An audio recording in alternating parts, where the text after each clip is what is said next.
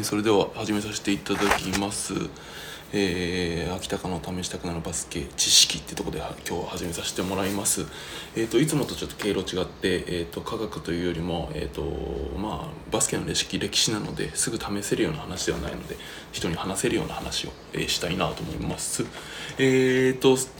バスケの始まりを1891年すみませんちょっと間違えましたね。1893年って書きましたけどバスケの始まりは1891年になります。えーとで早速なんですけどえーとなんでそもそもバスケってどうなどうやって生まれたのとかえーバスケって偶然じゃなくて実は必然で発明されたスポーツだよとか初めてのバスケのゲームってこんなゲームだったよってところそんなような話を、えー論文と書籍交えて喋れたらなと思っていますので、えー興味ある方は見てください。でそもそもじゃあなぜ話す前になぜ歴史やるのってところなんですけどまあ学校でも日本史とか世界史とかやると思うんですけどまあ僕もあんま好きではなかったですが、えーやっぱり過去のまあ、失敗とか成功とかを見てですね、えー未来に生かすと。過去から学んで未来に生かすってところなので基本的にはまあ科学と考え方は一緒。数字とかあのデータとかではないですが、えー基本的には科学と考え方は一緒なので、えー、とバスケの歴史って学ぶことで未来を予測していくっていうのはまあ大事だし面白いのかなと思ってるので話させてもらいます。まあ今日1回だけ歴史やりますけどもしかしたら、えー引き続きなんかやるかもしれないですね。うん。まあ例えば未来を予測するって意味だとうーんそれこそ今どんどんどんどん NBA ではセンターがスリーポイントを打ってどんどんどんどんプレースタイルがシャキール・オニールみたいなゴリゴリのセンターではなくて外からどんどん打つセンターが増えているという状態においてやっぱり日本で、えー学生とかをきょ、あのー育てるとか自分でどういう育とうどうどういうふうなスキル練習しようって思った時にやっぱりそこだけの枠組みで考えてはダメなのかなというふうに思ってもいて。うんえー、とどんどん外の身長高い方でも、えー外のプレーを覚えていくっていうのはやっぱりどんどんどんどん世の中の流れとして求められていくんじゃないかなと思います。まあまあ、男性はもちろんなんですけど、まあ、女性も日本代表なんてものも女子日本代表なんてもうめちゃめちゃ NBA に近くて外のシュートをめちゃめちゃ打たれるじゃないですか。なので世界の標準ではない世界の女子のプレプレーを見るとまだいまだにやっぱセンターゴリゴリのセンターがいるところが強かったりしますけどオーストラリアとかかな？強いですけどうんやっぱり女子の日本代表としてはやっぱ外のプレーっていうのがすごい中心的になってきて NBA とかそれこそ女子日本代表だと背が高くて中がでっていうところだけじゃなくてやっぱ外っていうのは必要になってくる。やっぱそれはやっぱ歴史的なところがやっぱり強くて意味合いが。例えば NBA だけに限って言うと例えばスリーポイントができたのって1979年みたいなんですね。でその後に1990年代ずまあ、まあなので1979年まではずっとゴール下がもう主流にゴリゴリゴリゴリやられていた時代。ででその後、まあえーバスケットのそのスリーポイントができることで、えー個人選手個人個人のシュートスキルが、まあ、多分おそらく向上されてその後1990年時代ずずつになるにつれて、まあ、ごあのだんだん外のプレイヤーフォワードとかその上のプレイヤーに少しずつ、えー、と中心選手が変わってきている例えばマイケル・ジョーダンとか。うんでその後2000年代からハンドチェックってディフェンスが、え手で押さえてはいけないみたいなルールができ NBA でできたことでさらにシュートスキル向上とあとより打ちやすくなったっていうところでコービーとかナッシュとかカーターとかイバーソンとかそういった選手がどんどんどんどん活躍するような、えースタイルになっていったと。で実際にそのでもっともっとさらにシュートスキルがみんなみんな向上していったこともあって2010年代に、スリーポイントの期待値が高いねっていうところでスモールボールみたいなロケッツとかウォーリアーズみたいなのが、まあ、し流行して主流になっていっていると。でさらに2020年も今だとえーブルック・ロペスとかガンガン NBA でスリーポイント打ってますけど、まあ、ファイブアウトみたいなところでスペーシングをちゃんと取って、えープレーするっていうところがもう普通の当たり前のようにななりつつあるあると。うんまあ、B リーグはまだそれになりなってないですけど、まあ、いずれ、えー、と B リーグもそういったプレーチームが増えるんじゃないかなというふうに予測はできなくはないのかなと思います。なので、まあ、そういったところ、うん、NBA の歴史とかなルールの変遷変わり変更によって、まあ、だんだん、まあ、ルールの変更にというか、うん、選手個人のスキル向上によってルールを変更してでそれによって、えっと、ゲームを楽しくするやっぱり、えー、スポーツなのでスポーツなのでというか、うん、プロとやっぱりすごく密接に関わっていて スポーツのプロのスポーツの盛り上がりというのが直接やっぱりその国の盛り上がりに直結してくるのかなと思ってるのでやっぱ NBA は、えーと、お客さんを楽しませるために例えば24秒ルールにしたし4クォーター制まあ4クォーター制は CM とかなのかな、えー、CM とか入れるためなのかもしれませんが、えー、4クォーター制だったり24秒だったりスリーポイントだったりっ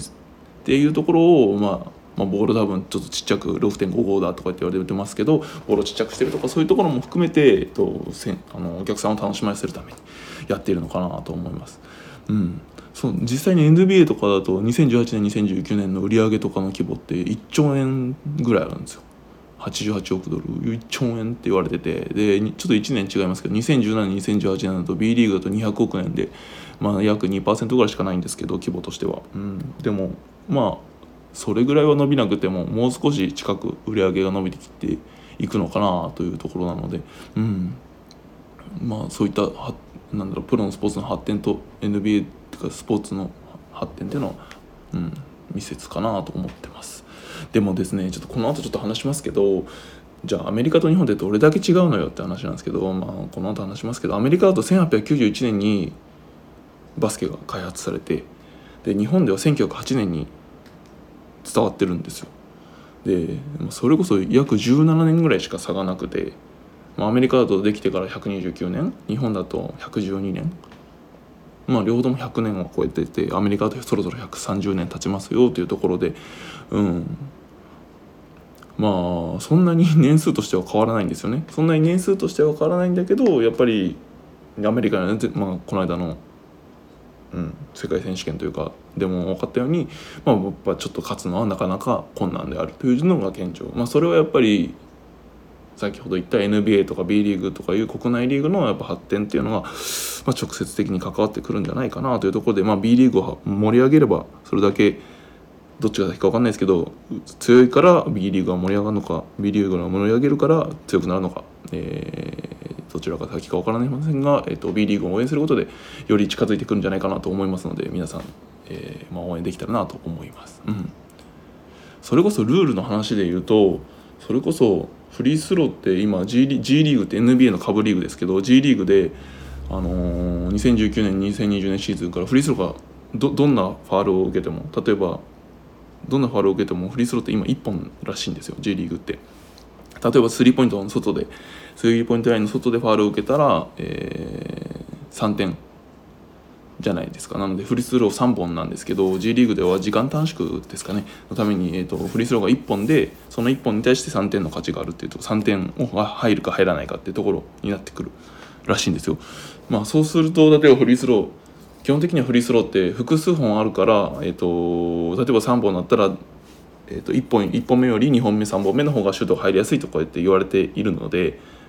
えー、確率がというか期待値がそこまで下がっていかないようなふうになってるんですけど1本になるとおそらく今もし NBA でやるとしてもフリースローの確率っていうのは下がるだろうとかって言われてたりするんですよね。うん、1本だと本当にその1本しかないので調整が効かないのでであとは4ポイントとかって本当現実的にありえるんじゃないかなというところもあると思ってます。例えばね、アメリカの 3on3 のビッグ3っていうリーグではもうすでに4ポイントとかって導入されててうん、どんどんどんどんこうスペースを広くエキサイティングな、えー、ゲームにするためにルールの改変っていうのはもう考えられる、まあ、そうなってくるとどんどんどんどん、えーと、練習する内容とか求める選手選手層選手像選手イメージっていうのも変わってくるのかなと思うので、まあ、そこら辺、えー、世の中の流れっていうのは注視していく必要があるかなと思っていますので、うん、じゃあ早速、うん、話したいですが。えっと、バスケの歴史ってとこで今日2つ、えっと、水谷豊さんの「バスケットボール物語」っていう書籍、えー、リンクの方貼ってありますけど、えー、その本とあとは論文で1個、えーと、大川さんかな大川さんの2010年の、えー、バスケットボール誕生までの経緯と最初のルールについてっていう論文と書籍で、えー、交えて喋っていきたいと思います。はいじゃあどうやって生まれたかなんですけどバスケットが。そもそもなんですけど、えっと、アメリカでアメフトとかラグビーとかサッカーとかラクロスとかまそれこそ野球とかそういうスポーツあったらしいんですね。でもうんまだそのバスケっていうのはなくてうんまあなかなかあのカゴを使ってシュボールをそこに入れるというところは偶然生まれるようなものではなくてあとアメフトとかラグビーとかでボールあったら例えばボールを持ってあそこのラインまで行ったら点数ねっていうのでおそらく始まったり野球とかも、まあ、日本では羽子板みたいなのありますけどなんかの道具を使ってボールを打つっていう作業を多分何か、えー昔からやられているのかなという感じもしますしサッカーなんて特にボール一つとあと例えばゴールあればできるので、えーボールを蹴るっていう、まあ、日本だと蹴鞠とかなんですかね。っていうのはあ、まあ、まあまあ偶然できるっちゃできるようなスポーツっていうのは多分あるんですけどその中でもバスケットボールってカゴを持ってそこのカゴをある高さに設定してそこにボールを入れるという作業なのでまあなかなか、うん、生まれにくいのかなっていうふうに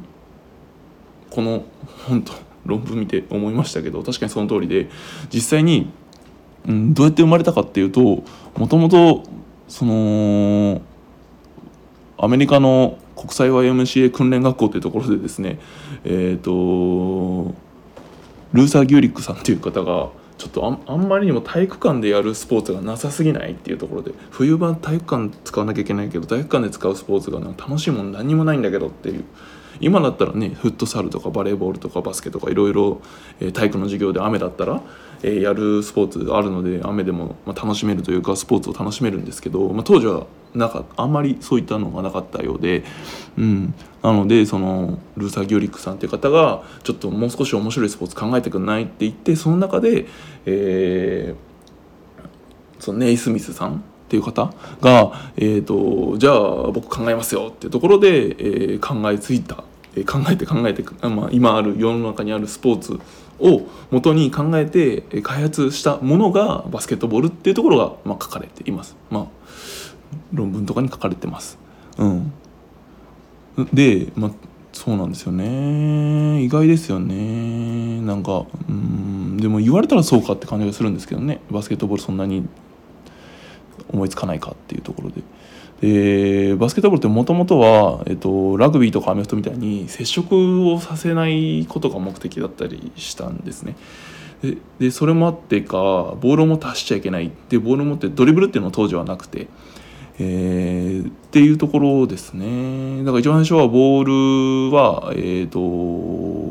持った状態でパスだけっていうところです。うんですね。でまあ一番最初それはバスケットボールってじゃあどういったルールだったのって今パスパスかシュートしかないよっていうところでドリブルないよっていうところでしたけど えーっと基本的にはあのですねボールのゴールの高さっていうのはその当時から3メートル5センチっていうので同じだったそうです。うん、それは今も残っているルールの一つ一つというか、うん、でフロアが 11m×15m で今の 28×15m の、まあ、半分というか3分の1近い広さでしかもこのこの一番最初のバスケってあの9対9でやったらしいです、えー、とコートが3分の1にもかかわらず9対9っていう。なんだそれは。狭い。隣人すぐいるっていう状態みたいだったですね。まあこのあとんか50対50の試合もやったことあるみたいなのは、えー本には書かれていて50対50ってもうどうやってやるのって感じなんですけど、まあ、である時を境に5対5っていうのでバスケットボールの人数っていうのは決まってきたみたいなんですけど、うん、でその一番最初のバスケの試合がどういう試合だったかっていうのに戻りますけど えーとまあゴールの高さ一緒でしたよ。フロアは3分の1ぐらいですごく狭かったですよっていうところ。でボールは、えー、と当時バスケットボールなかったので、まあ、バスケットがなかったのでなのでサッカーボールを使ってやってたそうです。でえー、とサムネにも書きましたけど初めってどんなゴール使ってたのって言うんですけど桃のカゴ桃の収穫用のカゴ使ってたみたいです。だから今みたいに、えー、とゴールに網ででボールシュート打ったらすぐ出てくるようななんていうんですか穴が開いててすぐ出てくるような形になってなくて穴が塞がってるのでシュートが入ったらまたそのカゴを上から3メートル5の高さにこう脚立とか使ってボールを取ってっていうことをしてたみたいです。このカゴボールのカゴっていうかゴゴールゴールの変遷なんか変わりようっていうのもあるみたいである時を境にやっぱりえっ、と網になって、えー、シュート入ったら落ちるようにっていうところに変わってきてるんです、まあ、そこら辺の書籍に書いてあったのでまあ見てください。はい。で1時間プレーして多分シュート入んなかったんでしょうね。ずっと。3m5 いきなりあって9対9だったしっていうのもあって。で最後に1時間プレーして最後にゴールが入って終わったそうなんですけどこれが大成功だったらしくてなんかかなり面白かったみたいで、そんなゲームだったみたいです。でしかもですねその中にですね石川源三郎さんという日本人の方がいらっしゃったそうです。9対9の中に日本人がいたという。それがまたびっくりですけどサムネに書けばよかったな。みたいなんですよね。うん。まあそんなところでバスケットが始まっているというところでまあそのギューリックさんっていうえー、方と、まあ、ネイスミスさんっていう方が、まあ、いなければ絶対にバスケットっていうのは生まれてないですし今こういってこうやってバスケットボールを楽しめる、えー、ことは絶対なかったし今僕がこうやってバスケットについて話してることも絶対なかったっていうところで、まあ、改めてそこら辺の理解するのは、えー、まあ、大事というか、まあ、面白いというか、うん、かなと思ってます。うんでその後にやっぱルールが変わってってるんですねさらに面白くするためにより怪我をしないようにっていうことで少しずつまたルールが変わっていってるっていうところもまあスタートが分かっているとどうやって変わっていったのかなっていうなんでスリーポイントできたんだろうとかなんでペイントエリアあそこできたんだろうとかなんかそういったいろいろなルール例えば8秒のバイオレーションとかバックコートバイオレーションとか5秒のオーバータイムでなんでできたんだろうっていうところ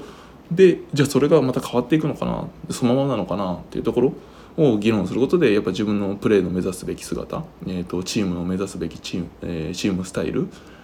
まあ日本代表日本らしさ日本バスケの代表の日本代表の日本のバスケらしさみたいなところって何にフォーカスしていくのがいいのかなっていうような、まあ、僕らが考えるようなことじゃないかもしれないですけどそういったところを考えるとまあ見方やり方、うん、変わってくるので面白いかなと思って話させていただきました。うん、うん、どうですかね。まあちょっと試しにバスケの歴史話してみましたけどまあなんかもっと話した方もっと聞きたいとかあれば、まあ、コメントいただければと思いますがはい以上です。あんま何かやってもしょうがないので。じゃあ、えー、バスケットってそうやって始まりましたよっていうので今回終了させていただきますが次回なんですけど来週は日ん？違うか。来週は土曜日また朝5時ぐらいから話したいかなと思いますがえー、っと次回は睡眠寝ると,、えー、とシュート率が上がるっていう話と、まあ、寝るとパフォーマンスが上がるみたいな話があるので論文でそんなようなところを話せたらな。思います。またその後そうですね。まず来週はそういったところを話したいと思いますのでまた、えーと、時間ある方は見ていただければと思います。はい。今日実はマイクとかのあの音量を変えられるっていうところで知らなくてニコニコ生放送の設定でマイク3だったんですよね。ずっと声小さいなと思っててマイク今いくつだ？マイク7とかまで持ってってみましたけどちょっと実験的にやってみます。うん。またちょっと調整しますんで。はい。じゃあそのところです。お付き合いいただきありがとうございました。ではまた来週。ありがとうございました。ではでは失礼します。ありがとうございました。